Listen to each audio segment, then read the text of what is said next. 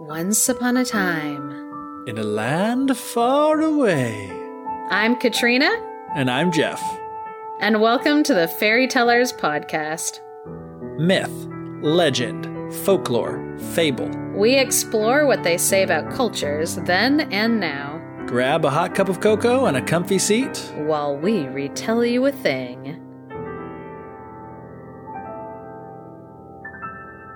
Welcome back to the podcast. We have a fascinating episode for you today. So, this episode is one that is kind of like a longer time coming because I had like read this story and was like, this is an interesting story, but I didn't know kind of what angle to like approach it from. And then I started to read this other book about monsters and the history of monsters and they mentioned something that reminded me of this story and so it's going to be maybe a long walk to understand where I'm coming from but there's lots of really like cool weird historical information and then also a, an awesome story. Sweet. So, the story is called The Skeleton Hand. But before I get into that, I want to talk about fossils. Yay, fossils. So, last year in November, we talked about geomythology. This and was super fun. I loved that. Those were some of my favorite episodes. I was so excited about the geomythology episodes, and we did two in a row. We did like a whole month of like geomythology episodes. And Geoff and I joke that they're some of our least listened to episodes. But the real fans who've listened to every episode, they usually cite the geomythology episodes as some of their favorites. Yeah, they do. It's pretty crazy. I was like, I'm glad we're not alone in thinking that these things are fascinating. Yeah. I love it so much when I get messages from fans that they're like, I listened to all your episodes really fast and now I've run out of them. I'm like, We're making them as fast as we can. We promise. yeah, and I'm like, oh, I'm so sorry because I hate it when that happens to me where I I love something so much that I like go through it really quickly because I like it so much and then I it's in that weird place where you're like, I'm all cut up, but now I'm waiting for more. Yeah. and I'm loving it and I'm anticipating it, but at the same time, I just wish that I could have instantaneous gratification. so I thought that it would be fun to have another kind of geomythology related November episode. Yeah. And I was reading a book called On Monsters An Unnatural History of Our Worst Fears. And that's by Stephen T. Asma. So, in the second chapter of that book, he started off by talking about how the ancient discovery of fossils led to the creation of some myths and stories. And so, a famous example of this is the theory um, that's kind of become more well known because I see people kind of cite this offhandedly without kind of knowing where it's coming from online, where they're like, oh, yeah, like dragons are from like dinosaur bones or dinosaur fossils. Right. And so the theory of that kind of started back in like 1920. And so it's not like a new theory, but like people have really attached to it like online and so they'll cite that where they're like they're like, "Oh yeah, like dragons were actually like dinosaur bones." And that comes from that there's an area in China that is has a lot of rich fossil deposits. Mhm. And so when this one paleontologist, Roy Chapman Andrews, started searching that area, he started searching that area because he was hearing so many Chinese folklore stories about dragon teeth and dragon bones. And so when he went there to look, he was finding a lot of late Cretaceous dinosaurs, like all over the place. Yeah, nice. And so the idea that like fossil deposits being found by ancient people Yeah. can lead to like myths and mythology. That's kind of it's like an old or it's not an old theory, but like it's a theory that it makes a lot of sense to me. It could possibly be maybe there are other answers to where stories about dinosaurs came from. Stories about dragons. Stories about dragons, sorry. the dinosaurs are mythical figures. There's no real proof that dinosaurs ever existed. They were put here by a god to confuse us. to confuse us.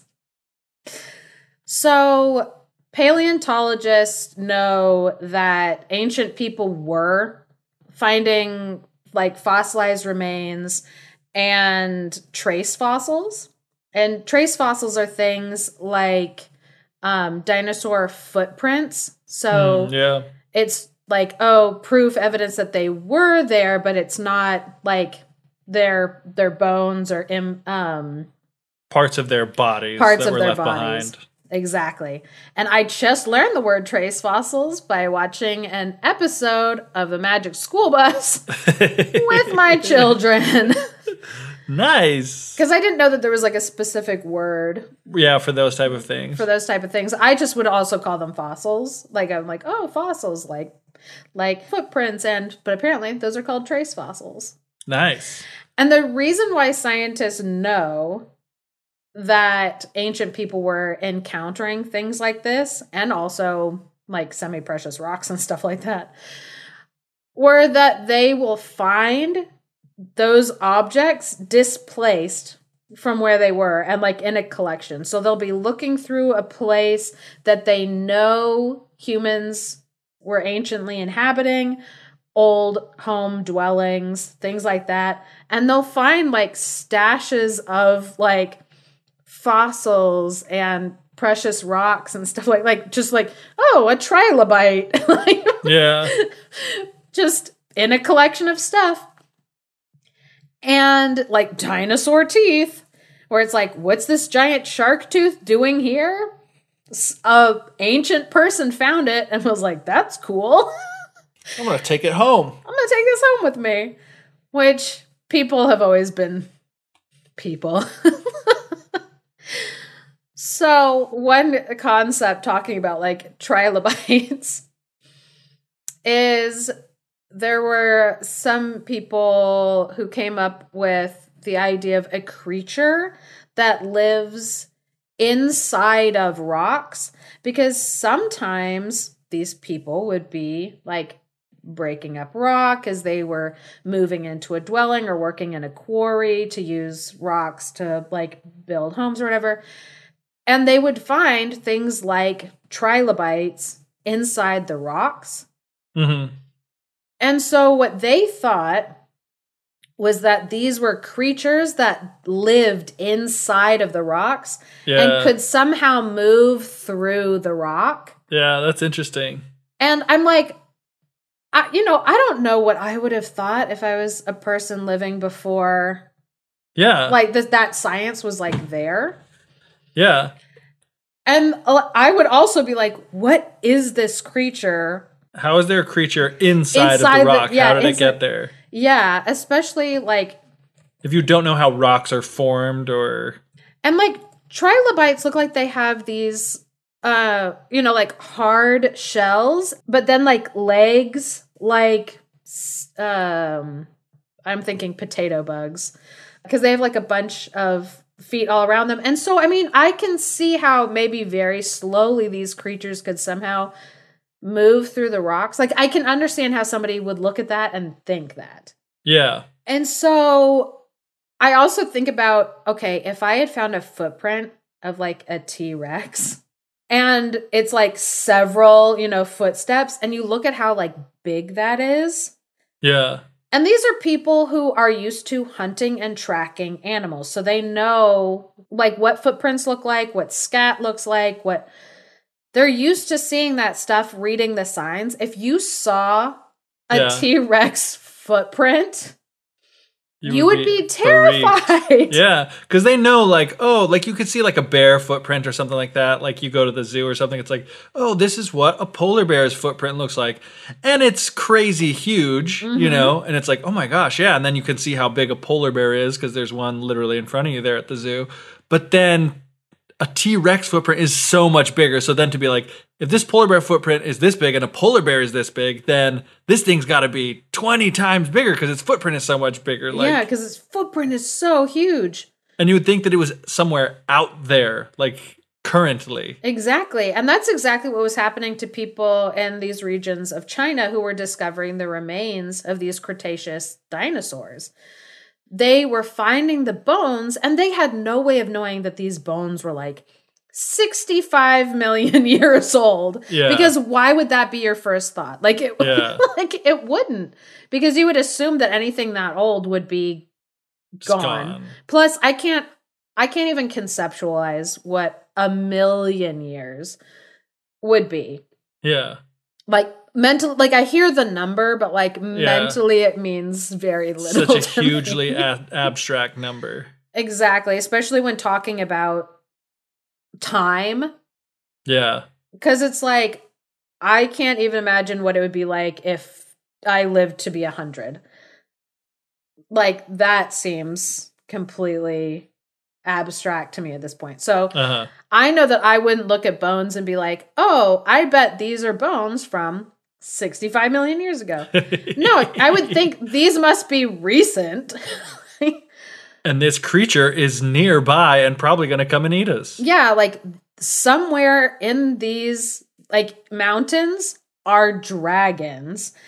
And I they're just hiding really well from me. But isn't that more terrifying that like there's like these animals that are huge but no one's ever seen them alive that it's Yeah. like somehow yeah, like How could if- how could something so big we find their footprints all the times, but we've never actually seen one or heard one? yeah. It's like, oh man, but you see like you see their um especially because some of the ones they're finding you could see like the outline that they were feathered like it looks like they have wings but they also look like long lizards uh, i would see how the idea of like a dragon would come into their mind and how they would think that this was something. So i talk about this as like oh i can understand how ancient people would like think about it this way but we don't actually have to go that far back. And now i'm going to talk about thomas jefferson.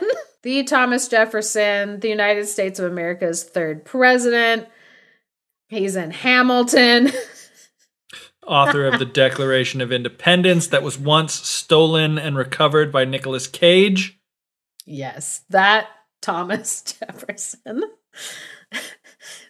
this is a history buffs podcast Do you know what piece of currency Thomas Jefferson is on? is it the $2 bill The two dollar bill. Yes, I did it. I knew if you were asking, it must be one of the obscure ones, like the obscure dollars bills. Thomas Jefferson's also on the nickel. Oh, And I've then on those, like- nickels. And all those dollar coins that have like the presidents on them. But like every president is on those, so. This is a coin collector's podcast. We've we're bringing the facts. Okay, so as I was reading in this second chapter of On Monsters, I right after the author was talking about like, oh, in China, anciently, these people, blah blah blah blah blah. He brought up Thomas Jefferson. And he said, Thomas Jefferson, for example, introduced a strange fossil to the scientific community at a meeting of the American Philosophical Society in Philadelphia in the night nope. In the 1790s. Not in the 1970s. this is a time traveler's podcast. So he called it Megalonyx or Great Claw. Jefferson believed that the enormous claw discovered in a cave in Virginia must have belonged to a monstrous cat like creature. So mm-hmm. I find that super fascinating because he, he had this claw And he was like, This claw is huge. And the creature that it belongs to, I looked up because I couldn't find the measurements of the one that he had, but the standard size for the creature that he found, their claw, it is six and a half inches long. Wow. So the claw of a megalonyx, if you're not a person in the US who does inches, it's 165 millimeters, which I'm pretty sure is 16.5 centimeters. I don't know why they said millimeters. It makes it sound huge, like 165 millimeters. Yeah, you Like- just identified exactly why. because it makes it sound like huge. So yeah, for an American audience, that is six and a half inches. So I looked up other cat claws, which I thought it was interesting. I was googling a lot, and the only place that I could find the sizes for claws was on a taxidermy website. I was like, I thought like a zoo site would have like the information or like something like that, but it was like a taxidermy website that was Uh. like selling different like animal like body parts. Yeah. So a cougar's front claw, because apparently the front claws are bigger than the back paw claws. I didn't know. Interesting. Yeah, we're learning fun facts today. So cougar front claw, two and a half inches long. Oh my gosh. So that's a cougar, which is the fourth largest cat in the world. yeah. And it's like three times bigger than that. The one that Jefferson found, that claw. Yeah. A grizzly bear's front claw is four inches long. Oh my gosh. So Thomas Jefferson thought that that claw must belong to a like monster cat. Like a cat that was 3 times the size of a regular cougar and that it was Jeez. hiding out in the Virginia wilderness and I'm like just imagining that terror because he fell into kind of like that same trap that like the ancient Chinese were falling into, where they saw these dinosaur bones and thought this must be current. This must be something that is currently out here. And he thought that too, that like this claw has to belong to a giant cat. So it does not belong to a giant cat. It belongs to a giant ground sloth. Ooh. Yes, which is very interesting. And the reason that they have the sloths, even today, if you look at a sloth, they have giant claws. Yeah, their claws are really long. Yeah, but they usually use them for gripping onto trees. Yeah. Very adorably, I might themselves. add. Yes, very adorably. but this is a ground sloth, but it still has like these gigantic claws. So back to the quote in the book on monsters, it says the interesting point for our purpose is that Jefferson did not think the creature was extinct, but rather living somewhere in the uncharted frontier. In the present interiors of our continent, he suggested, there is surely space and range enough for elephants and lions, if in that climate they could subsist, and the mammoths, mastodons, and megalonyxes who may subsist there. Our entire ignorance of the immense country to the west and northwest and of its contents does not authorize us to say what it does not contain. When he sent Lewis and Clark westward, Jefferson encouraged them to keep a lookout for giant living creatures. but that's like such a good point. I mean, like, there was such a vast expanse that had been unexplored. yeah. There's like, how are you to know what is or isn't there? You know, Yeah. if you haven't seen it, if you haven't seen something yet. Yeah. Like, but you find some sort of proof that there could be like, you know, this giant claw, even though you don't recognize that it's like fossilized and actually made of rock and not. Yeah, that it's like the claw that this of the creature that this belonged to has been dead for so long. Yeah. But you would like, yeah, you wouldn't like immediately think that.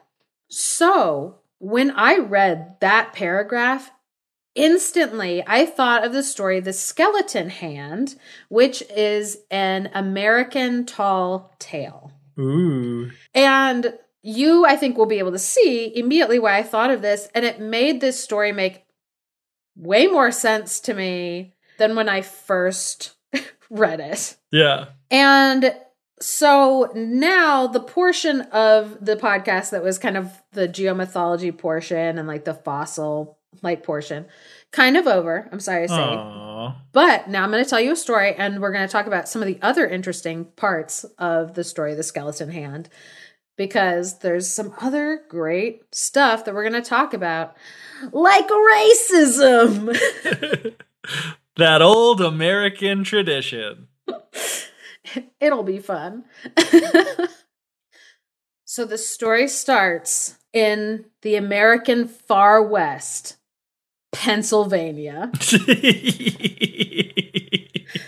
which I think is great because at the time that this story was starting to circulate, something like Pennsylvania was like considered to be like the far west yeah. Because America was on this like long journey of westward expansion and this is kind of the beginning of it. So out in the far west of the Pennsylvania wilderness, there was a man named Jacob Schutz. And Schutz is a German word, I'm being told, for a shooter or marksman. Oh. Probably not a real oh. person. Oh, I was gonna ask. I yeah, like I tried to look it up or I did like look it up and it pretty much is like he it was just a name. And so it's kind of this character who's kind of specifically crafted to be this like shooter, marksman, hunter. Yeah. So, and it's supposed to kind of be this like all American hero, which we'll talk about like later. So it says in the story small game was not for him. He was only drawn to the big supernatural beasts. And it also says, in quotes, and I love this, he had no use for a woman and children of his own who would have been in the way of his one and only passion shooting and killing animals.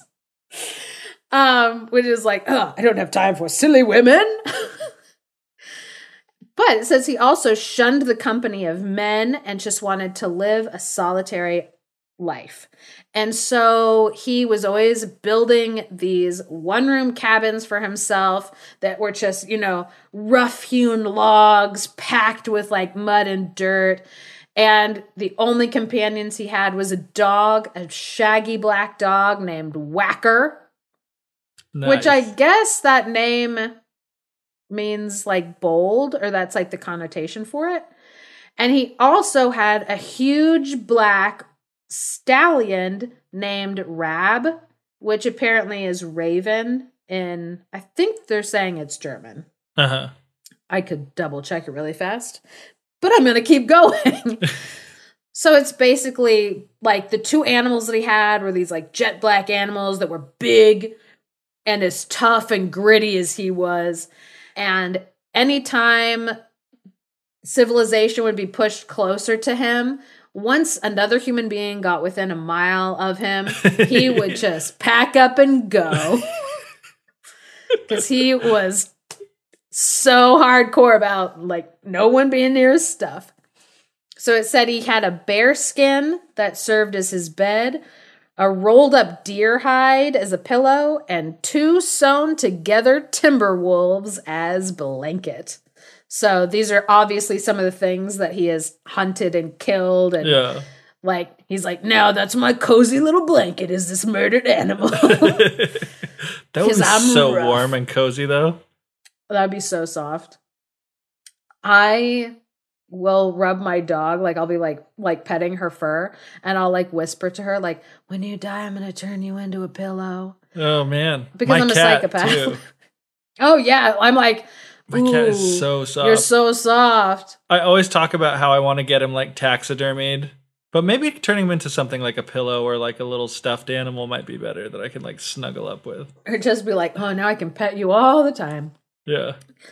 Except it makes you sound like a crazy person. Um, Because it's like there's nobody else in my life that I'm like, I love you. You're amazing. You're part of my family. When you die, I'm going to taxidermy you so I can s- sit you in a corner and snuggle you whenever I want. So, yeah, I'm like, mm, it's a compliment to my dog, but also kind of creepy. Oh my gosh, was I telling you a story? So it says, as the house, so the man, because Jacob was also like like dirty and rough and he was like all scarred up and his clothes were made out of just like rawhide and whatever like whatever clothing he could just like cobble together. Quoting it it says a long departed squaw had fashioned him a pair of beaded moccasins and i don't think that the is i don't think the word squaw is Politically correct. Yeah. No, yeah, I'm like, I don't definitely think it's appropriate anymore. I'm pretty sure I've heard that.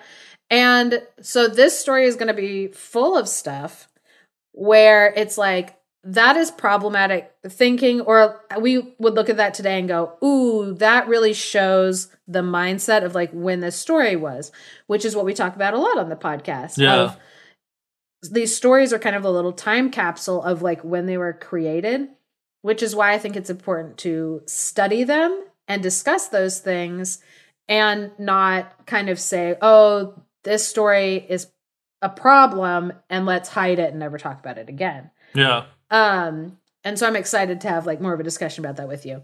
Um, but yeah, that tells more about just like his clothing, where it's like he was kind of he was living out in the woods and the only people he would come in contact with were like other hunter trappers.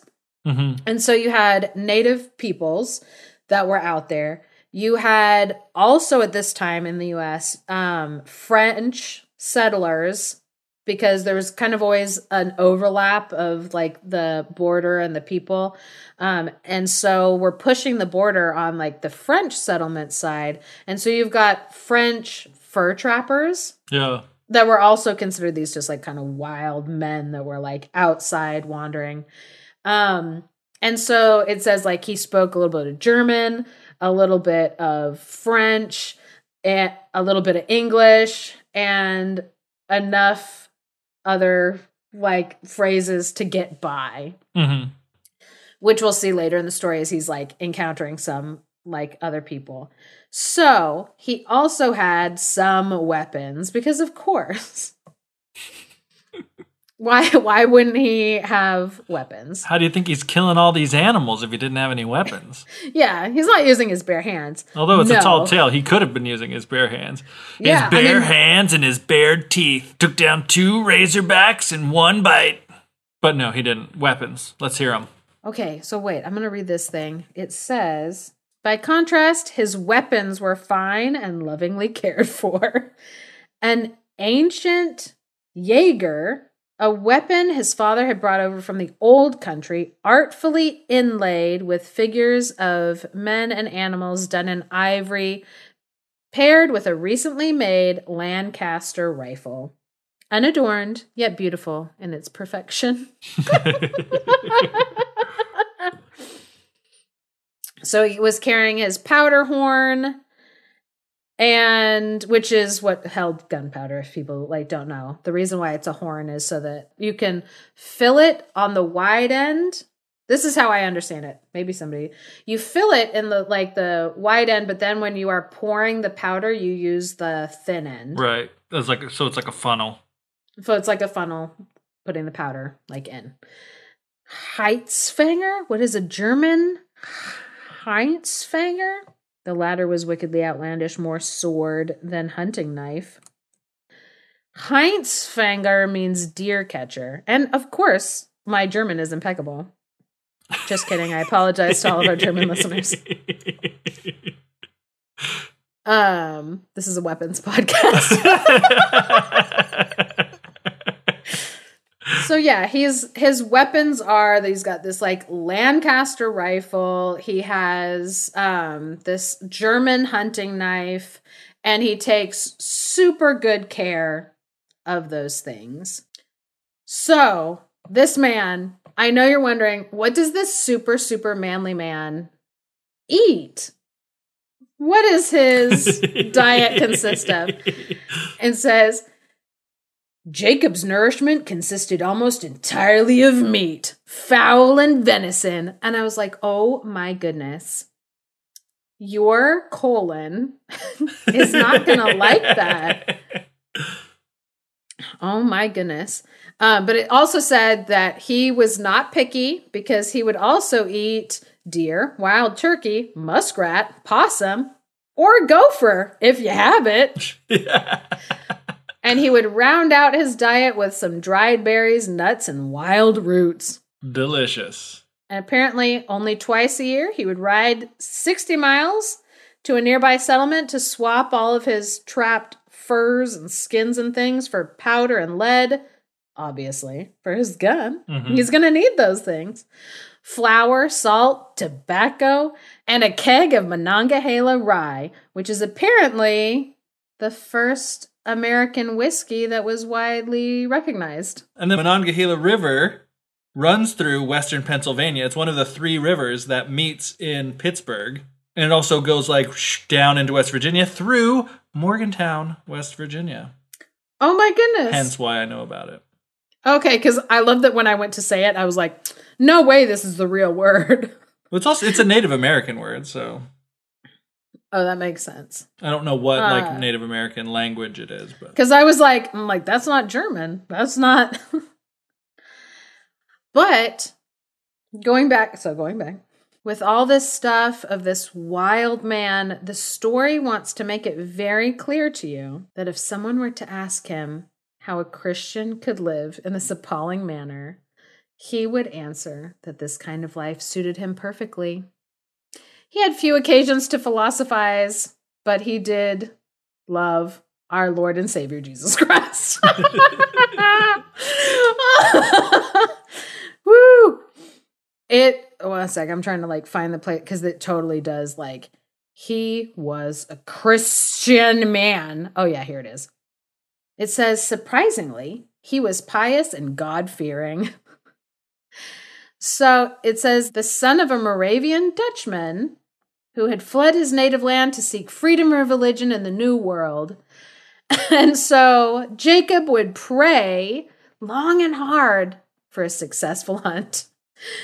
And I just love that they really are like, we really want to point out that as separate as he is from civilization, he has not separated himself from a Christian God. yeah. And it's Very like important to this story. he he even though he's separate in his own individual person, he still is like a shining beacon of all that is American, yeah. including like, Like- religion and whatever. including being religious. And so they're like, if somebody was lost, he would give them shelter, he would give them food, he would give them like water, like a true Christian man would. And yeah, it really is. They really want you to understand that, like, he might sound like rough, but he hasn't separated himself from God, which we're again, we're going to discuss uh, what that says about him and the culture around religion and what it says about your humanity to white people. so now we're getting into the part of the story where I think people will be like, ah, this is why Katrina thought of this this story and was like, okay, this quote by Thomas Jefferson makes this story make sense to me. So it says, So what was Jacob out there hunting? What was he trying to get?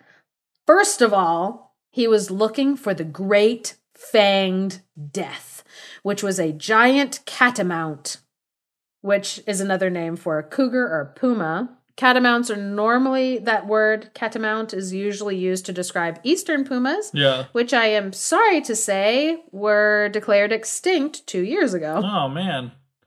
Yeah. It's really sad for the Eastern Carolina University who has a catamount as their mascot. Oh no. They're like, nope. Not a real one, apparently. yeah. Oh, by the way, I need to jump in there and say the catamount is actually the mascot of Western Carolina University, not Eastern Carolina University. Um, before people write in to correct me about something that is going to get cut anyway and just be in the outtakes. Those are really dedicated people who are writing. in. They're like, I'm going to listen to everything that you say. Even I'm going to like go and get just so that I can like at you later. So This great fanged death was a catamount bigger than a tiger, bigger than a grizzly bear. It emitted a fearful, ear splitting scream that would turn men's blood to ice. Which, if you've ever heard a cougar or a mountain lion hmm. scream, it's terrifying. It it does sound like a blood curdling, terrifying scream. And when they let them out in the middle of the night, when you are like out in the woods, makes you poop your pants. and so this great fang death, obviously, Thomas Jefferson believed that this was like out in the wilderness. And a lot of people believed that this kind of cryptid, this giant cat, lived out here. Therefore, not random to the story, totally made sense to them Yeah. as people. So the second thing that Jacob Schutz was after was a Loup Eclair. So this is a f- yep. like a kind of I donut. you're like you're like a giant paste cream pastry. So I looked this up and so French in French loup is wolf, Mm. But I'm not quite sure about eclair because obviously when I Google eclair, even when I Google Loup Eclair, everything that comes up is like, did you want to bake these? And I'm like, no. I am not making those right now. So yeah, it was just like recipes. But this is a supernaturally swift wolf because it has eight legs. So I look up. I'm like, what does eclair from French mean in English? And Google translates like, oh, the, the French word eclair means eclair. Uh, thanks, Google. Yeah. yeah. So I'm like, if somebody else would this would this kind of seem to me like in this story? Ooh, ooh. What you found something? You googled for two seconds longer than me and found something. And now I'm an expert. I'm like, oh, I did research and I couldn't find it. And then you're like, two seconds later, like, oh wait, here's a lead. I'm like, dang it. The word eclair comes from the French word meaning flash of lightning, so named because it is eaten quickly in a flash. So it's like a lightning wolf. That's so cool because this one it's supernaturally swift Yeah. because it has eight legs. Oh my gosh, I'm so glad that you figured that out. Yes. So, the Loup Eclair, supernaturally swift wolf. What I'm about to describe to you is going to sound super freaky and stupid. So, try to imagine it in your brain. so, it's eight legs. It's not like um so Odin has a the Norse god Odin. He has a horse with eight legs and it is supernaturally swift, but they are not arranged the way that this wolf's eight legs are arranged. This wolf has four of them in the usual place, how you would imagine a wolf. Okay. Now, imagine four more legs on its back. So it says when one set of legs got tired, the Loup Eclair simply flipped itself over to run with redoubled speed. Man, before you explain that, the Loup Eclair was on its way to being like my new favorite cryptid, but it's Yeah. like no. I can't I'm not can't be down with the legs on it, Dude, back. if I saw that if I saw that spider wolf coming at me, there's something called a wolf spider. Maybe they should call it a Loup Eclair. I just burped while I was saying that. An Eclair Loup. Excuse me, an eclair loup, a lightning wolf. So that was the second thing he was after. So the third thing is, and I just would like to, before I describe it, I would like to apologize and say this did not come out of my brain, and this is not my fault. So this third creature is a creature that the Native Americans, not really, this is a made up thing that the Native Americans did not come up with. It's just, they're like, oh yeah, Native Americans believed in this. No. I have, there's no proof or evidence that that is the case. It's called a Gormagunt. and it was said to be almost, yeah. It's said to be almost as big as an elephant with enormous flapping ears, but a porkin snout, so like a pig pig snout, warty skin, Oh. and I again would like to apologize for what is about to come out of my mouth. equipped with two male members and three female pudenda.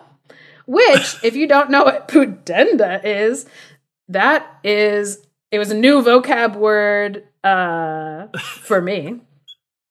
But I understood in context what it must mean because we, really don't use the word pudenda enough. So, pudenda is the plural for pudendum, which makes sense since the Gormagunt apparently has three, and it's a word that describes the outer genitalia, usually female. People usually use it just for female, but it's not gender specific.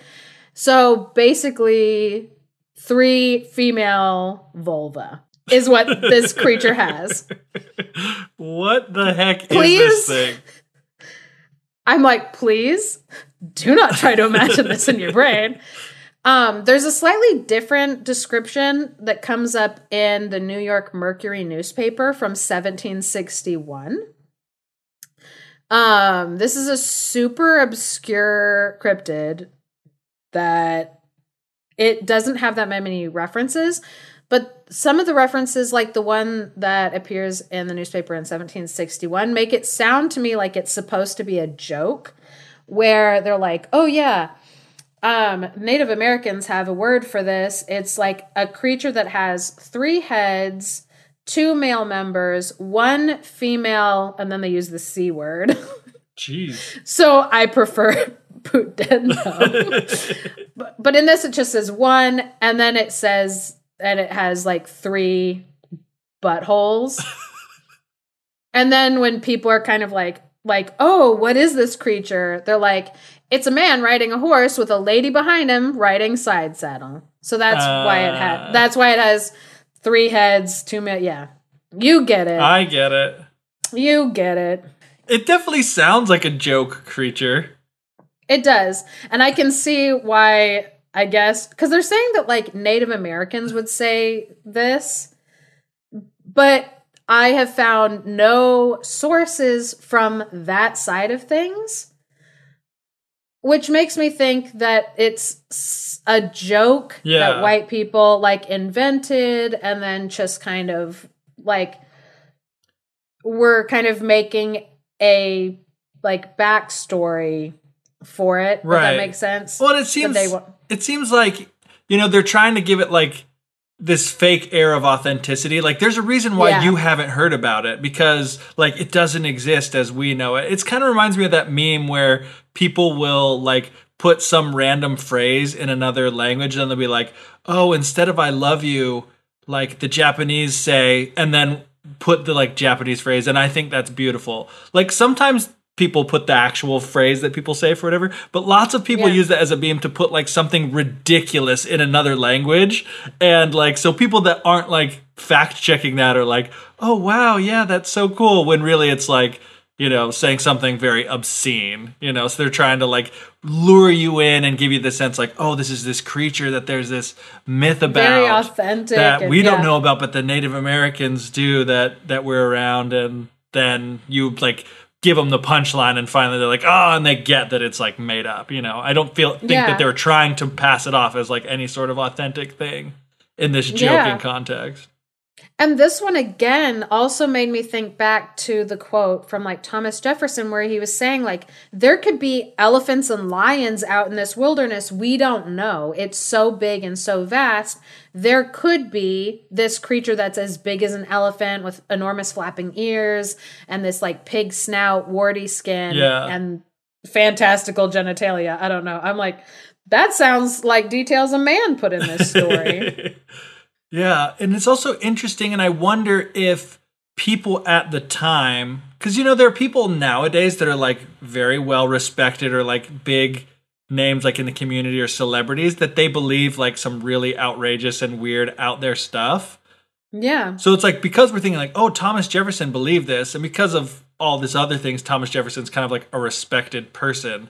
But like we just assume like, oh no, like because he was such a smart and respected person, like he wouldn't have believed anything crazy. So everyone back then must have thought that. But it makes me wonder if that joke, the whole point is to be like, oh yeah, there's this crazy creature like Thomas Jefferson, you know, people that weren't in the same line of thinking that are like, of course there's not any of these crazy creatures out there. And they're kind of like making fun of the fact that a segment of the population believes in these kind of like outlandish cryptids. So they're like poking fun at that with this story and with the joke. Yeah, and so they go like even further describing like like the genitalia where it's like that's such an unnecessary outlandish thing yeah. that it's it's it it like jumps the shark like it, it goes like so far that i'm like eh, i'm not with you Yeah. Yeah. because Yeah. i'm like a wolf that's supernaturally fast that's cool yeah. or like a giant grizzly bear sized like wildcat that's terrifying the the Gormagunt i'm like what And is this monstrosity and even its name, come on, Gormagunt. Yeah, Gormagunt. Which they're like, they're like, oh, it's a Native American word. And I'm like, that sounds like you're making fun of people, is what that sounds Yeah. like. So the final thing that Jacob was after, his supreme quest, was the great white hart. H A R T, hart. which is a deer. Oh my gosh. How did you know that? Uh, because of the Buffy the Vampire Slayer spin-off show Angel. Oh my gosh. because like I had I looked it up and found out be- and because this is an obscure animal's name podcast, I found out that a hart is the name for an adult male deer. Oh, I'd forgotten that part of it. Which I love again because we are so into our gendered terms for different animals. We are. That's what we're here for. so the the great white hart was this fabled lord of the mountain, an animal that was majestic and unblemished, with a royal set of antlers, its snow white body glowing like silver in the moonlight. And of course, Jacob Schutz wanted To, to murder, murder it. it. for fame and glory. um, and we're gonna talk more. This is this the Great White Hart is another discussion that we're definitely gonna be having. I'm super excited. I'm like I'm I'm amping up all of this. Like we're gonna discuss this. So Jacob Schutz first came upon the Great Fanged Death. So he was always out looking for these creatures in his vast travels. And one day the fight came to him. He was pursuing this animal up the cliff, and finally it realized, you know what?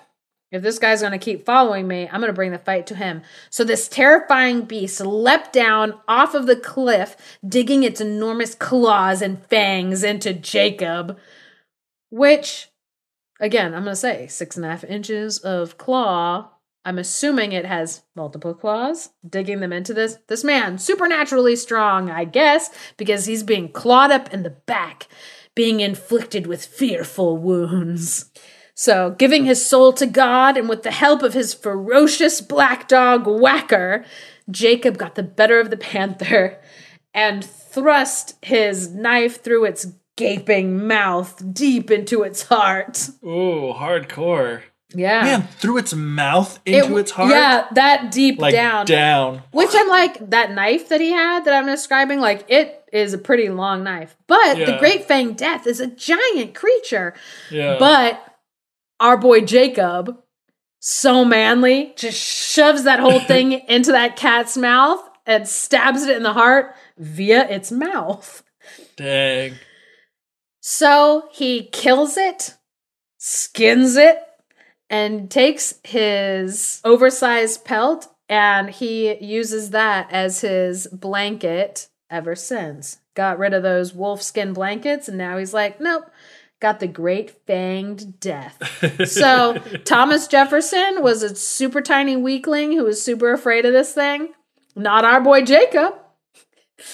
He just straight up stabs it, skins it, and snuggles with it when he goes to bed. Bye. So for a while, Jacob was happy. He felt content. He was like, you know what? I'm super so manly. My hubris is huge. So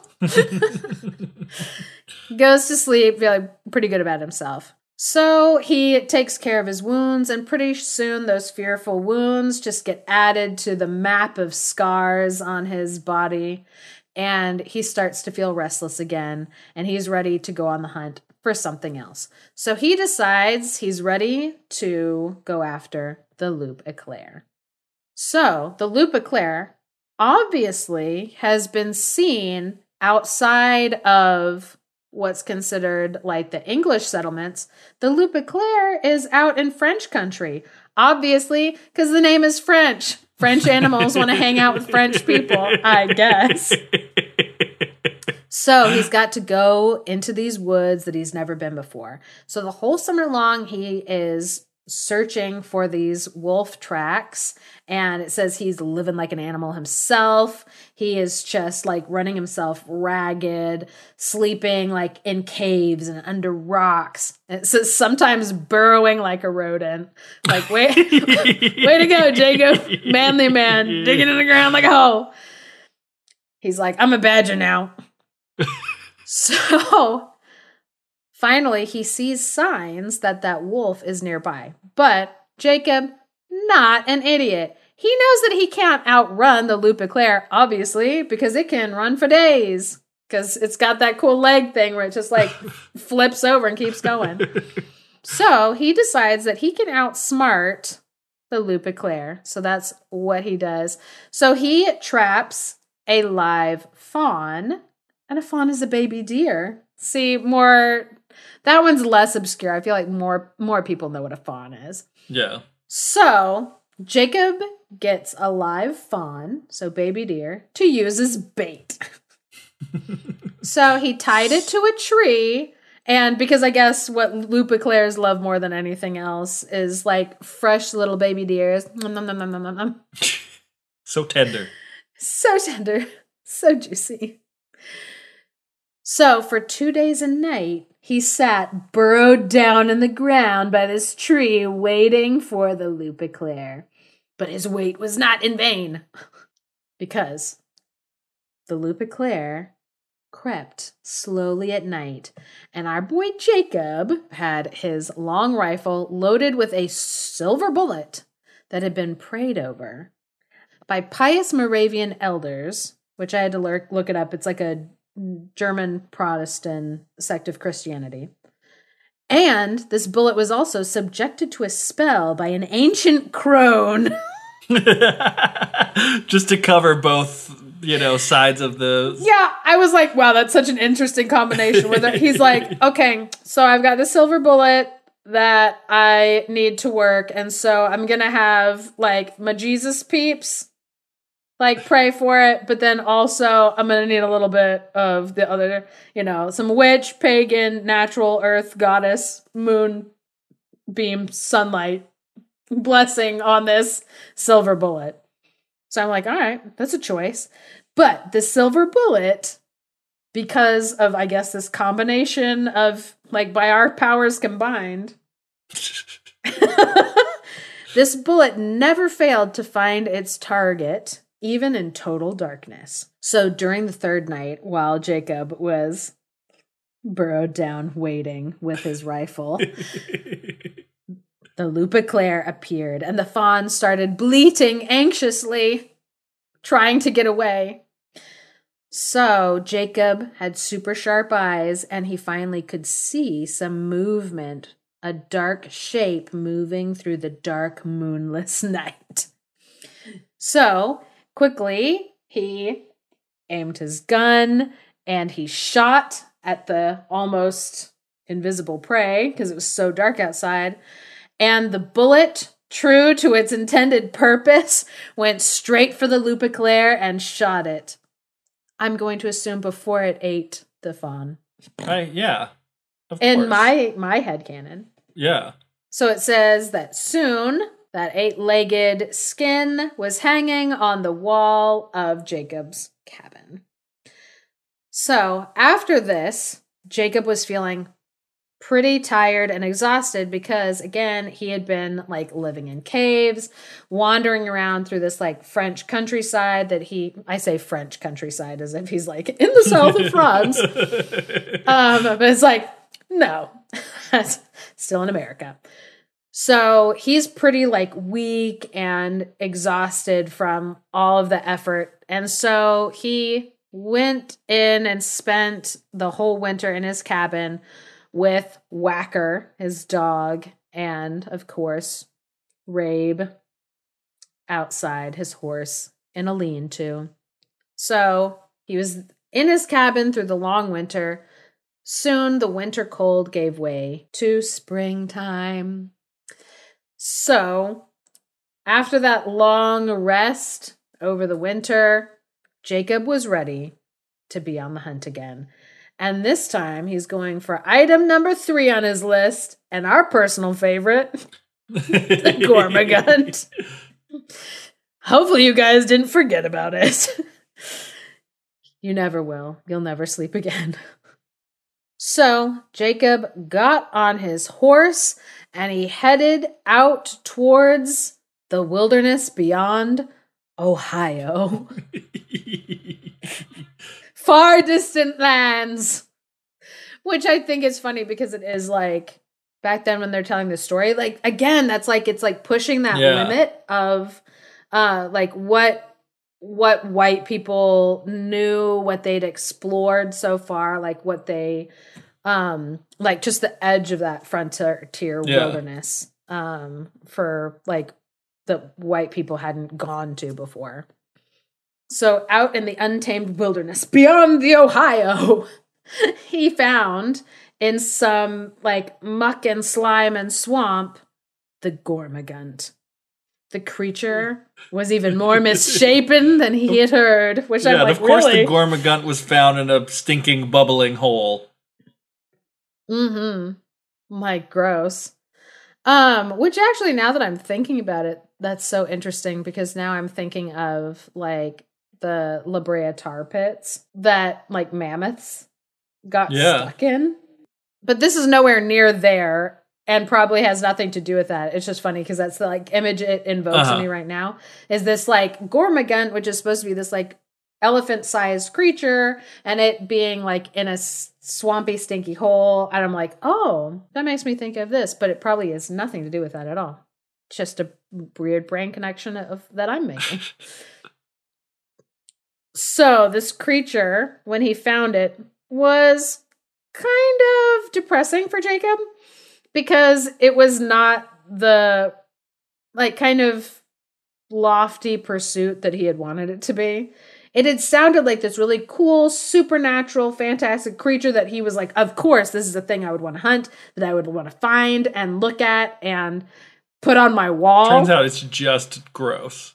Yeah, he it was like this is a sluggish, slow-moving, harmless plant eater that was like too stupid and slow to even be worth pursuing. Wouldn't be sporting to kill But- it. It wouldn't be sporting to kill it.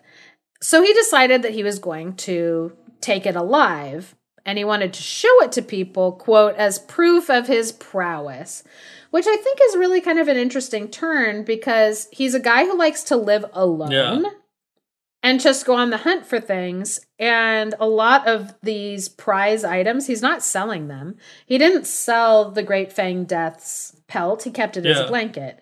And the Loup Eclair, he just kept its skin and like hung it on the wall of his own cabin for decoration.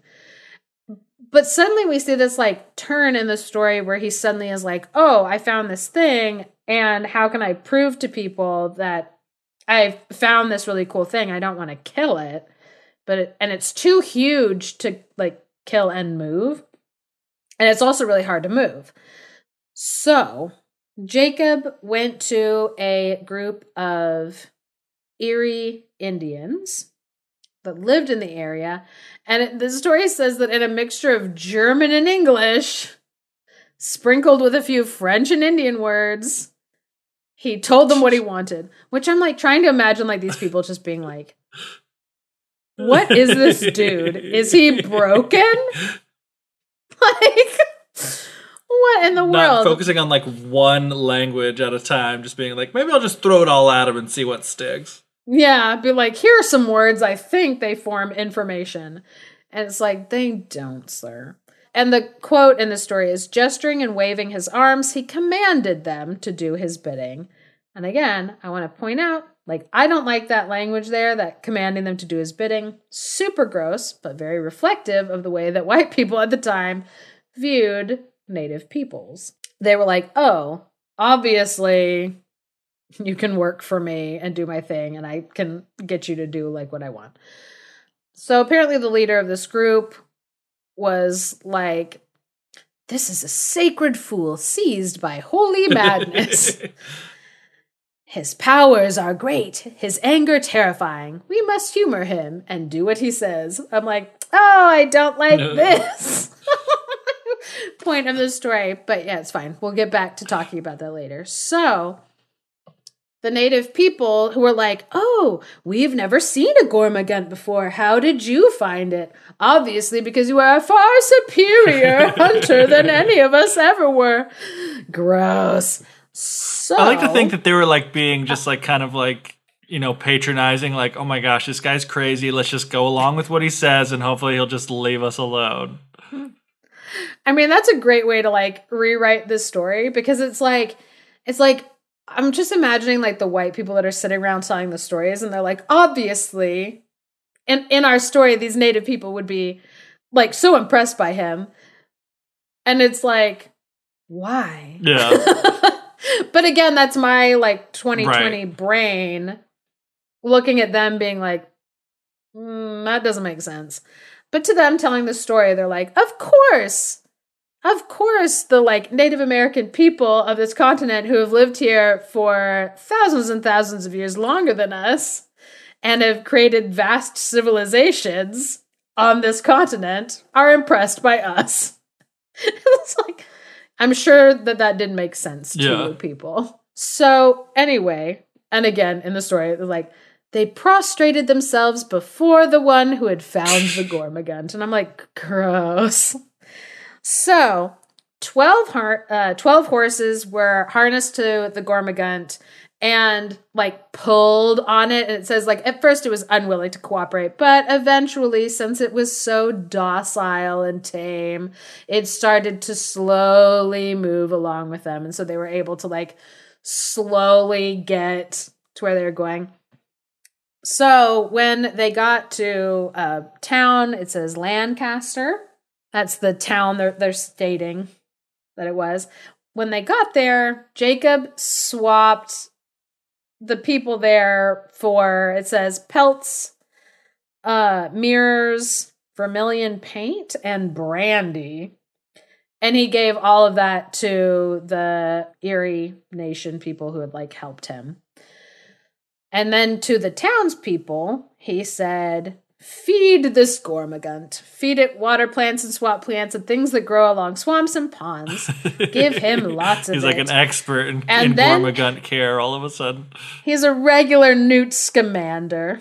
So then it says he just left the Gormagunt standing in the marketplace, and the people who live there were like, I don't know what to do with this.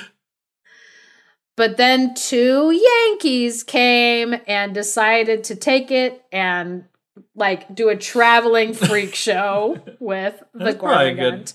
And it says uh, it's probably what? good good use of the Gormagunt. Yeah, to be like, everybody come and look at this freakish creature.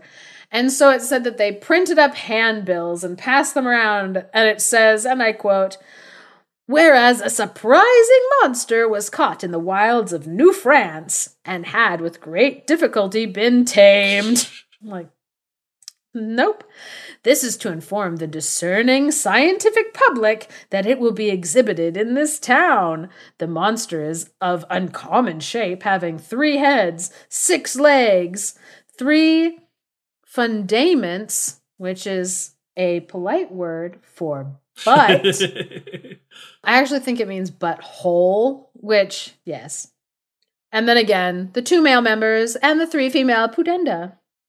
It is of various colors, very beautiful. I don't know about that.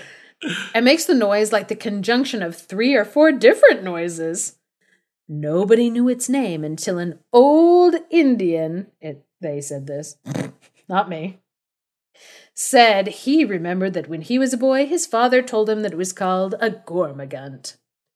And what's interesting is like parts of that are really similar to like what is found in like that Yeah. newspaper that I was talking about, which makes it almost seem like it's like, wait, was there at some point somebody who had created some Oh, like a of, freakish, freakish like taxidermy. hoax yeah. monster?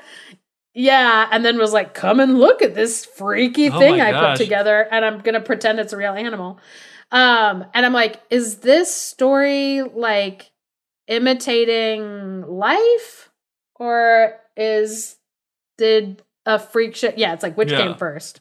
The yeah. So, but again, the story of it being like, oh yeah, the name is like an old Native American word is like one of those things that it seems like it was claimed that to give it like a false Yeah. history. To be like, oh yeah, if Native American people have encountered this thing before, then it must be real. So after these people kind of got a hold of the Gormagunt and were putting it on display and stuff, and Jacob had kind of gotten the glory, I guess, that he wanted because people knew he was the one that showed up with it and was like, look what I found. He kind of felt a little empty inside. He suddenly realized that, like, most of the stuff that he had wanted to hunt down and pursue, he had, like, already gotten. So I guess now he is having an existential crisis. What does my life even mean if I can't hunt these mythical creatures? yeah, like who am I? What is left for me to tame? What is left for me to conquer if I've conquered everything else? And so he went in search of the great white hart. Yeah. Winter was already close. And so he knew that it was not time for him to start looking for another creature. So again, he went into his cabin and he spent the whole winter kind of fixating on this thing locked in this cabin, which I can totally relate. I've also been trapped in my house, fixating on things.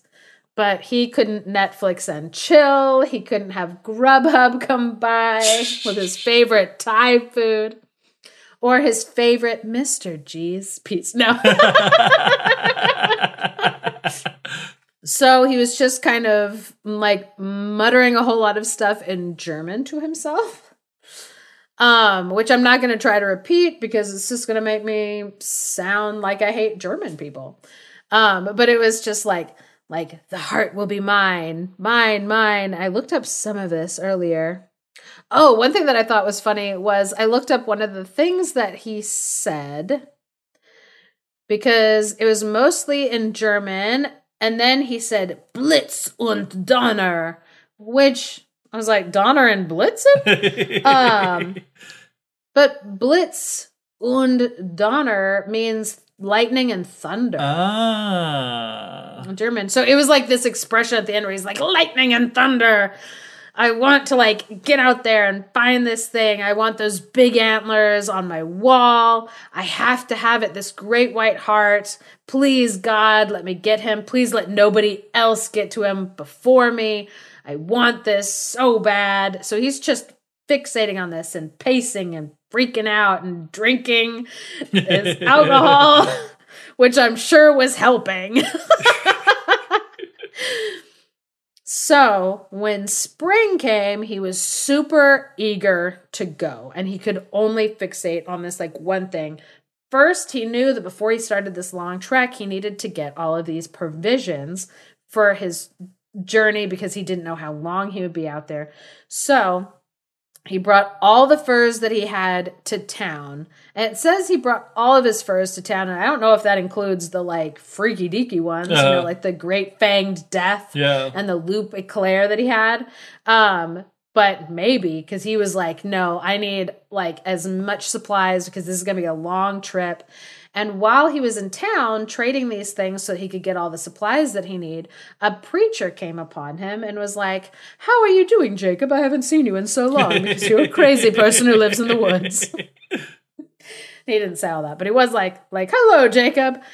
And like, what's going on? Like, what are you after now? And Jacob was like, I'm going after the great white hart. That white deer in the woods with the great antlers. I have to have it.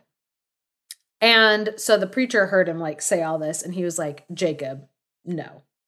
This is a fixation of yours that is sinful pride.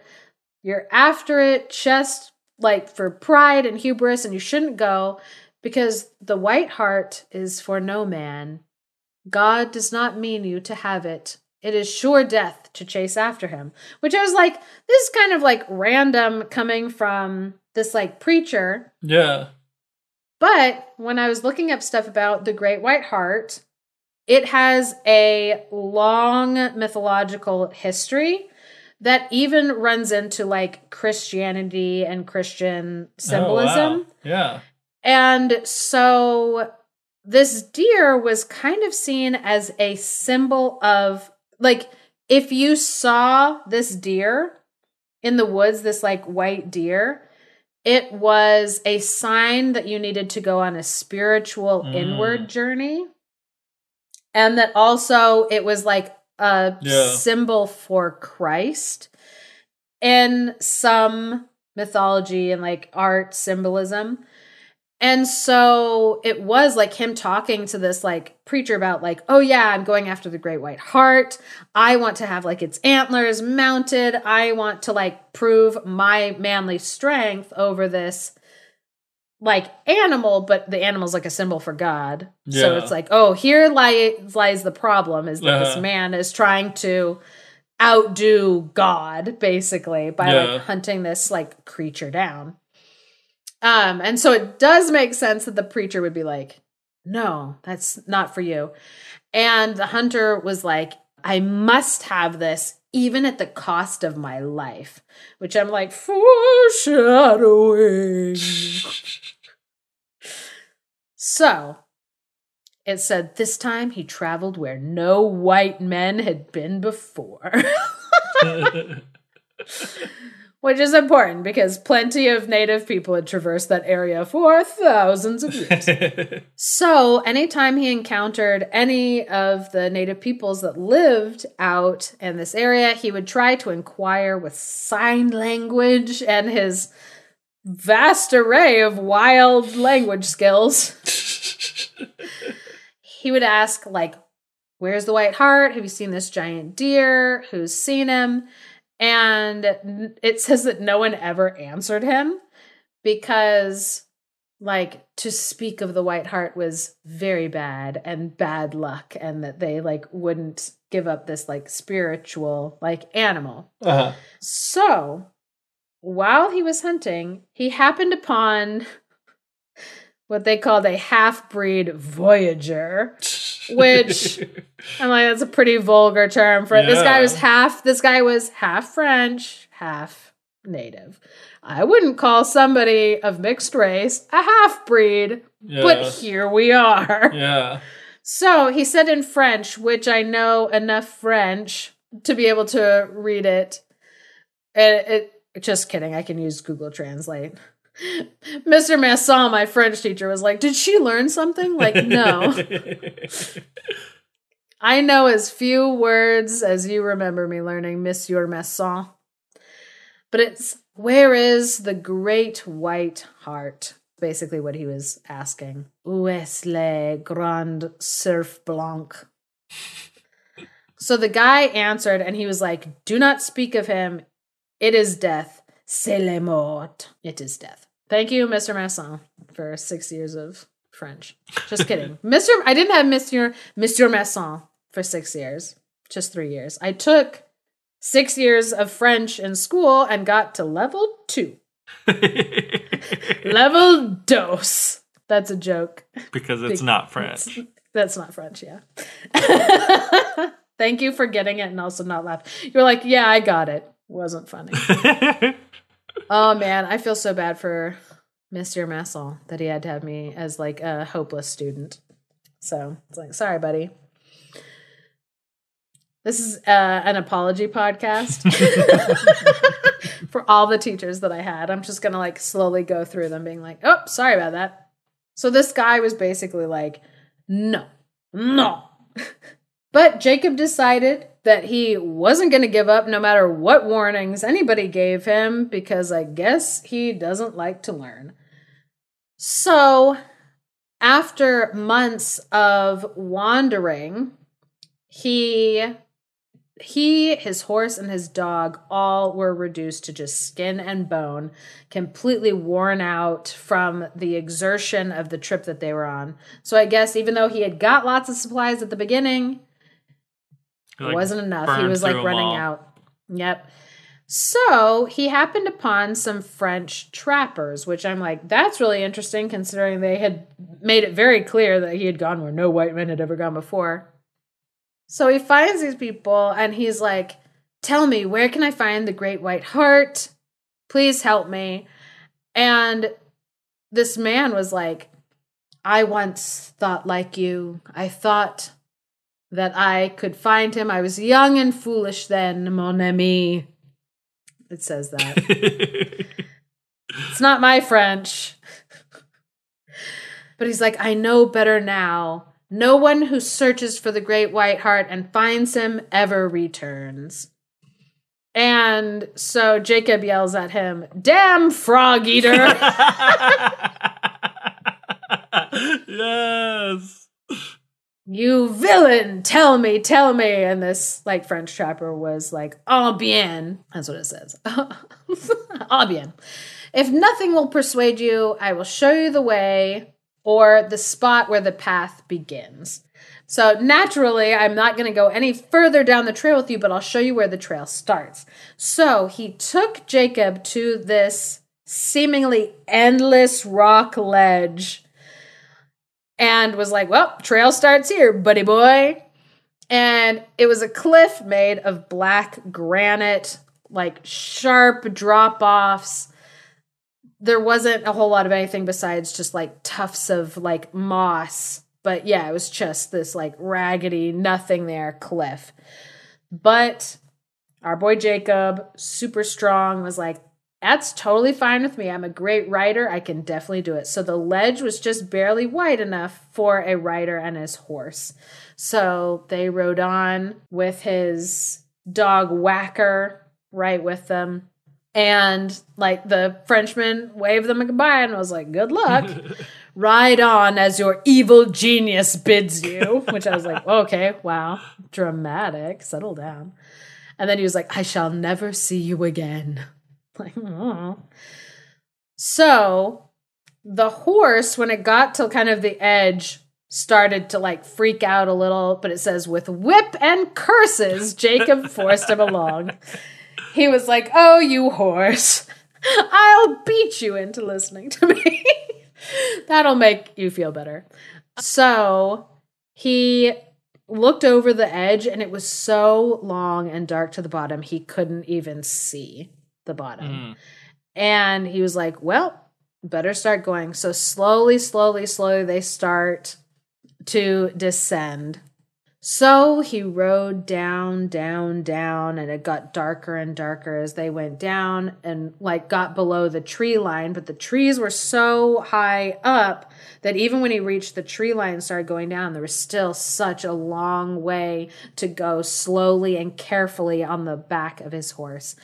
So at eventide, so at dusk, he reaches a clearing at the bottom and he and his animals lay down to rest. But then, suddenly, Jacob was awakened because the pale moon was shining in the sky, and he started to hear a deep rumbling in the clouds, flashes of lightning lighting up the sky, but there was no rain. And Jacob was like, Wait, then what is that thundering sound that I hear? And he looks up and he sees ghostly huntsmen galloping in the clouds, chasing after a great white hart, except that the great white hart, it says it's ghostly. So it's like an apparition Yeah. of the great white hart. And this this group of huntsmen chasing after it, a diabolical crew. And so it's another story that involves the wild hunt Yeah. because the huntsmen are being led by the devil. so when Jacob saw this, he was like, oh no, it's the wild hunt. I'm doomed because seeing the wild hunt is like a total omen of like bad luck and terrible things Yeah. to come. It's like, dude, every single race and nationality of people you came across told you that chasing after the white hart was certain death. And now you've seen the wild then, hunt. Yeah. And so in this story, it says, anybody but him would have turned around and given up then. and it's like, yeah, and maybe that would have been the smart thing to do. But he decided he had already come so far and he was no quitter. Oh man, sunk cost fallacy at its finest. That's like exactly what's happening. You're like, I already made it down here. I might as well keep making this worse. So he's down in this place, but it's a lot more vast down there than he thought it was. And so for weeks, he was searching for his prey for any tracks anywhere. He was just looking, trying to see if he could find tracks or catch a glimpse of this white deer somewhere down there. And he says, I've seen his tracks. I know he must be down here, but he must be watching me. And so he would constantly just be like wandering around. It says, like a will o' the wisp, the stag seemed to float before him, always at some distance. So he kept catching these like little mm-hmm. glimpses and thinking, oh, maybe if I keep going, if I keep pursuing this, if I keep trying, I'll get there because I keep seeing these hints of it. So this one night, he knew that he was getting closer. And he was digging his heels into Raven's flanks because they were taking off at a gallop, trying to run as fast as the wind so that they could catch up with the great white hart. So, as Raven is pursuing, Jacob starts blowing on a horn. It says his horn, but I don't remember him having a horn except for his Powder horn. um the one that he kept his powder horn, but I don't know if that's it. But it says he started to blow on his horn, but no sound was emitting from it. He could see that his dog Wacker, who was running alongside of them, was barking, but he could hear no bark. And he knew that Raven, his horse, was neighing, but it was also soundless. And so he took out his gun as they got closer to the Great White Hart. It was right in their distance. And he knew that he had three silver bullets, these bullets that can't miss because they've been blessed by an unholy union of priest of- and crone. like of priest and crone. So he pulls out his gun and he shoots and he sees the flash, but he doesn't hear any sound. And so he again sharpens the flint. I'm assuming while he's still riding. I don't know. I'm assuming he's a great marksman. I don't know how he's measuring out the powder and ramming down another silver bullet while he's riding, but he's incredible. So whatever. So twice more, his last two bullets, he shoots them and they make contact with nothing. And he doesn't hear the sound coming out of them. So after he fires those two, all of a sudden the stag stops and turns around and it starts walking towards him. And the story says the great white hart was so beautiful, such a perfect example of the creator's art, the creator being God, of course, that Jacob fell to his knees and burst into tears. So when Jacob finally looked up at the deer, it was more beautiful than he could have ever imagined. Its antlers were mammoth, spread out like branches of an oak tree on the Mm. top of his head. Just this like glorious crown. And his body seemed to be covered with fine, glistening silk, and his eyes shone like sparkling rubies, and a golden cross was embedded in the forehead of the great white hart. And Jacob stared up in awe and wonder, and he said, It is true, you were never meant for me. You belong to God. So he got back on his horse and weeks and weeks back until he found the ledge and he started to climb up the ledge.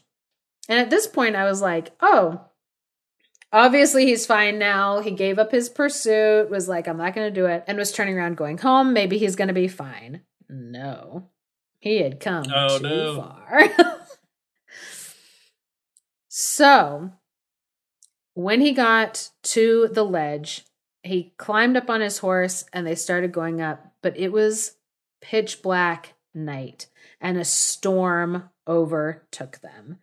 So the wind was tugging at his shirt and his hair, and they were slowly, slowly, slowly making progress. And again, moonless night, complete darkness. He couldn't even see his own hand in front of his eye. But suddenly, he started to become aware that there was an evil presence bearing down on him and surrounding him. And the horse started to spook. Wacker started to growl and howl. And all of a sudden, he could hear the dog struggling behind him with something, that there was something that was like getting at him. So he could hear his dog like wrestling and struggling and screaming and howling and like clutching at the rocks on the edge of this cliff. And then suddenly he heard the dog's howling grow fainter and fainter and fainter as he fell Oh, off of the ledge. And Jacob was like, Oh my gosh, God have mercy on me. And he started violently to like kick at the horse, trying to get the horse go faster. But then he and the horse were suddenly being clawed at and pulled at. His body, the horse's body, were being like pulled and dragged on, and his horse was screaming in terror. And Jacob was scared he was going to get bucked off of like this horse. And so he pulled out his long knife and he starts to desperately just slash and slash and slash all around him and at nothing because he didn't know Oh, what was man. attacking him. So when they broke free of whatever was like clawing at them, the horse like took off just running up this like ledge in complete darkness. So i'm like it's a wonder that that didn't like kill them. But pretty soon they were at the top and he fell off the horse and the horse fell down collapsed. So the next day like the sun comes up after he'd been laying there like the dead for a couple hours. He woke up and he looked over and raven was back up on his feet just grazing the grass at the top of this cliff and when he looked at the reins and the saddle of raven he could see a skeleton hand with bleached white bones clutching to the reins that he had chopped off of whatever had been pulling and tugging at Oh them my in the gosh. darkness. So after that, Jacob descended into madness. and he, it said he had left on his hunt a strong man in his 40s and he came back a babbling dotard. So his hair was long and his beard had turned snow white and his eyes were glazed over and his limbs were always shaking and he couldn't care for himself anymore. And then suddenly some relatives popped up to take care of him at the end of the story. I guess. So he only lived for a couple more years, always sitting in a chair, muttering crazy things to himself and falling asleep on the floor in front of the fire. And he lived like that for a few years until one evening, as his family was going around lighting some candles, Jacob cried out, The stag is calling me! and fell down dead. Oh, The end. dang. that is an intense, epic tale. What's funny to me is like the first like three things that he's like going and hunting, he seems to find them without like many problems. Yeah. And so the story is kind of like, okay, he's a hero and he like he gets his thing, he gets his thing, he gets his thing. What else you got? And then the last thing is like But his pride overtook him. It became too much. Yeah. it's crazy because that's not the ending that I would have imagined, especially being like a tall tale kind of a story. You'd expect it to be. I mean, it was epic, but the fact that he dies in the end and, and like fails, like I thought he would be, you know, oh, he would see the the hart, and then he would have a change of heart and realize that he wasn't going to get it, and he would like just change his ways and live peacefully evermore, like not hunting or whatever. But it takes a very, very dark turn. So what's interesting to me about kind of like the beginning of the story and how it sets him up as this kind of like idealized American man of like, oh yeah, if you're going to do great things like in this country as like a settler, um, then you have to, you know, be willing to go it alone and you have to be like willing to like be a fierce hunter and have all these like amazing abilities. But then the end of the story kind of seems to have this like different like aspect of hey but also what you need to do is like be smart about not going it alone not being um like prideful focused on yourself but maybe being more community minded Yeah. and worrying less about your pride and you as an individual and focus more on like community building Yeah. The thing that I love about this story is how this is going to sound interesting and maybe it's not the right way to phrase it, but like how uniquely American it is in the way that it combines all these different elements. Like you've got stuff like the Great Hunt from like back in European folklore, but then you're talking about these animals that exist here in the New World, and then also obviously the interactions with the Native Americans that live here and how religion gets added into it combined with like the pagan you know rituals and beliefs of like of other people. It's just like it's Yeah. just really cool and interesting to see all these different elements coming together to tell a story that is very american. Yes.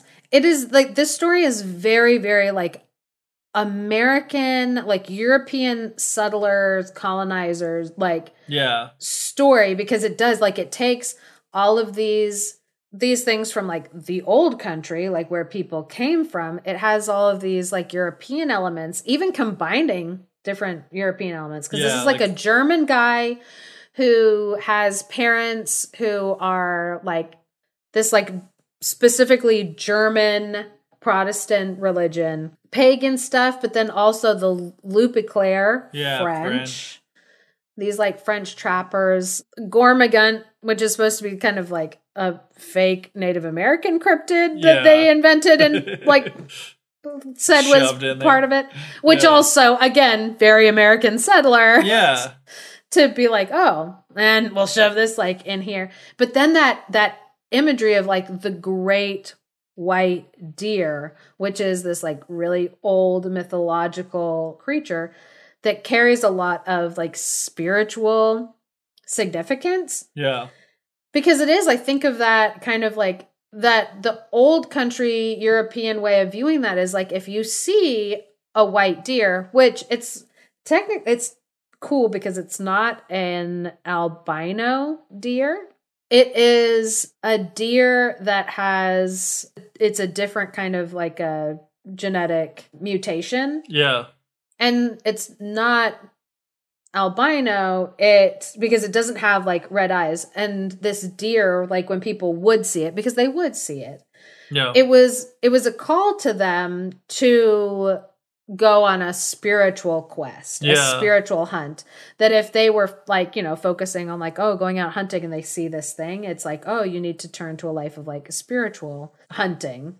Yeah and so I think like in this story, it's interesting because he is not pursuing it in that way. He's pursuing it in this very settler hunter mindset of like, oh, I'm going to catch this thing for its glory. Yeah. I'm going to catch this thing. for like the for sake of myself. dominating and like taming the west like taming and conquering all the creatures that the new world has to offer Yes, and that's another thing that this story is very much about is taming the West.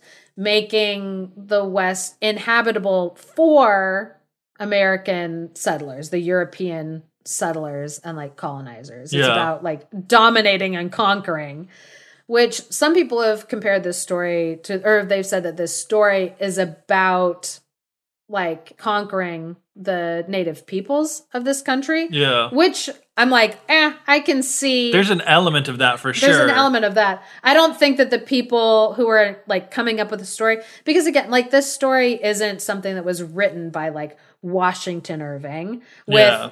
where it was like purposefully planted these like like oh and this is a metaphor for like no this is like a tall tale that people like were telling and coming up with Yeah. and so it is very much about conquering the land, but I think that the the way that the end it kind of seems to say like don't conquer it too hard. yeah.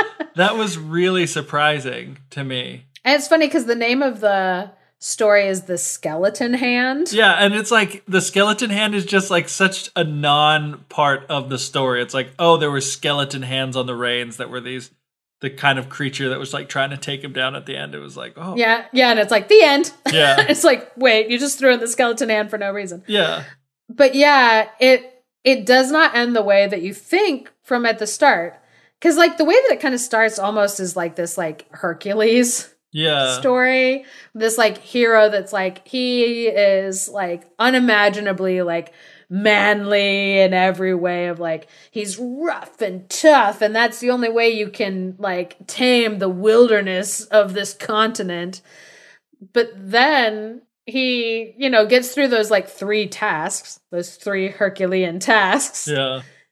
But then that fourth one, it's a doozy. Yeah. And I also think that it's interesting that he comes to that spiritual revelation like when he sees the great white hart, but then that's not enough to save him. Yeah. That He doesn't him- have a chance to actually like go on that spiritual quest except for maybe like metaphorically by being like encased in that darkness and attacked on all sides and then drives him to madness. Yeah. which is like what does that mean you know is it like again like his pride was his ultimate downfall still even though he kind of like i don't know like he didn't kill he didn't i guess he did try he shot it three times and was unable to kill it and he would never have been able to kill it Yeah, because his like even the supernatural bullets that he had that like never missed their Yeah. mark, they didn't work on the Loop Guru because it was being like protected by God. yeah So I want to look at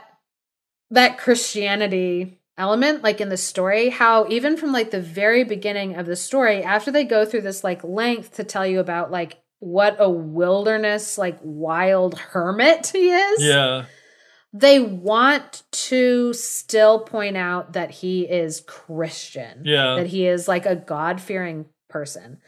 So, why that's so important in this story is because while he is out there in like the wild, away from what people would think of as like civilized society, he's out there with wild animals and native people, which white settlers also thought of as he's heathens and not quite human. yeah And so they thought of native people as others, and being Christian and God fearing in this story was a way to say that, well, Jacob was separating himself from society. He hadn't separated himself from what made him human, which was Christianity. right Which obviously, problem.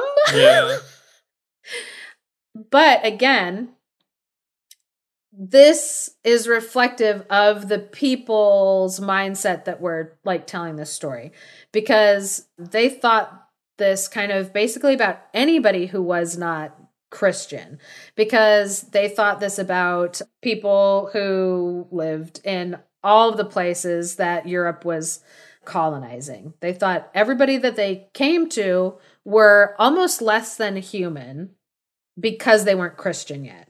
And we're trying to like put that Christianity on on into those cultures and like foist them. And so it's really interesting to me and really telling that they took this character that they wanted to make into this like wild outdoorsman, but they wanted to make it clear to the audience of the people they were telling, but he's still Christian, so it's okay. Yeah. And so one thing that's like interesting to me, even looking at kind of like cultures that I see now, is that we sometimes use Christianity as like a shorthand to explain that like oh this person is a good person and it's funny because like the farther i'm removed from thinking that the more funny i think it is when people will like say comments like that to me as if they're like oh this should mean something and i hear this when i'm watching um, like crime documentaries where somebody will use their like church as shorthand so they'll say things like they're an active churchgoer. They volunteer in their church community. And that's supposed to be shorthand. That's supposed to like immediately communicate to you like, oh, this person was a good person. Yeah. Even though we all, if we think about it, know that just because you go to church doesn't automatically mean that like you're a good person. And we're actually going to be looking at that when we're talking about the Thousand and One Nights because they kind of do they do the same thing where they'll point out like, oh, this character always said his prayers, and that's supposed to be shorthand for Is so he's a good person. Yeah. And so it's not just like Christianity that does that. We have like communities have specific like traits that they will use to communicate that like quickly. Yeah. That is really interesting. What's interesting to me about him living by himself in this story is that a lot of people who were coming to the Americas, they were separating themselves from generations of their family. So even though most of the people who were like the settlers who were building like communities and and trying to like make that new life for themselves Mhm. In the like on the American continent, even though they weren't by themselves, like totally like Jacob was, they still felt that way because they had grown up in their homes in Europe. They had grown up with like generations of family members always around them. Like communities would live in one city, generation and generation and generation. Yeah. And so when people decided to move to the United States, it wasn't it wasn't like grandma and grandpa, all the aunts and uncles, all the cousins, all the siblings getting on the boats all together and like going. It was like usually individual family units. Sometimes siblings and their spouses and kids like would go, but it was normally way more spread out than they were used to. And so it felt like to them, like a man would typically have his wife and whatever kids they had to help. And that was it. They Mhm. had to like make it. And so to them, like communities were what became that like family unit. And so in this story, you have this guy who is so focused on like being alone, being on his own, having that be his like big thing, like about him, that he ends up like shunning wisdom from all of these people who could have helped him Yeah. and deciding, no, it's more important for me to go it alone. Yeah. And then that's kind of what ends up like killing him is him deciding that like he can do everything by himself and he doesn't need a community.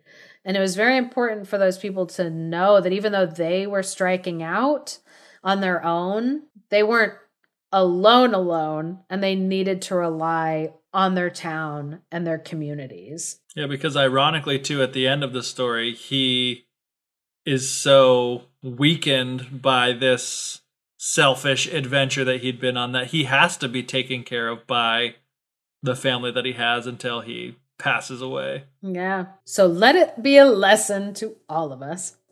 So I love that this story, like when I first read it, I was like, you know, this is an American tall tale. It's got a lot of that like American like uh settler mindset like all in there. But like the animals kind of like threw me for a loop. I didn't like cuz I was like I'm obviously missing something. I'm not understanding like these like creatures and so it was so interesting to me to find that like Thomas Jefferson and probably a lot of other like Americans, you know, there's that anxiety and wonder about like what creatures are out there, a little bit of terror of what creatures are out there, and that like Thomas Jefferson believed that there was this like these massive cats that were out there waiting to strike because he had found like a fossil of a ground sloth.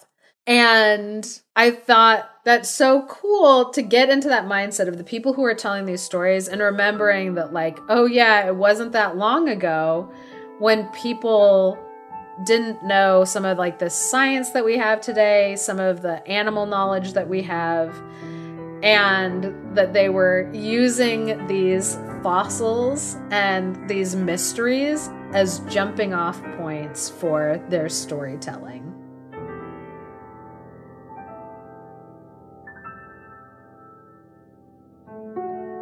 Thank you for listening to The Fairy Tellers.